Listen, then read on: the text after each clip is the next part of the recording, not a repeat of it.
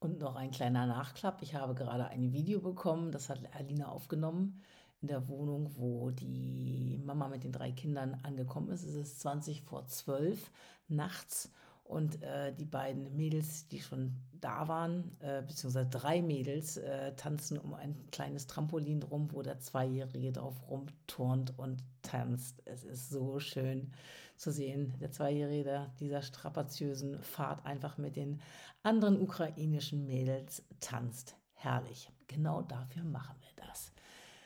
Ja, jetzt kann ich selig ins Bett gehen. Gute Nacht.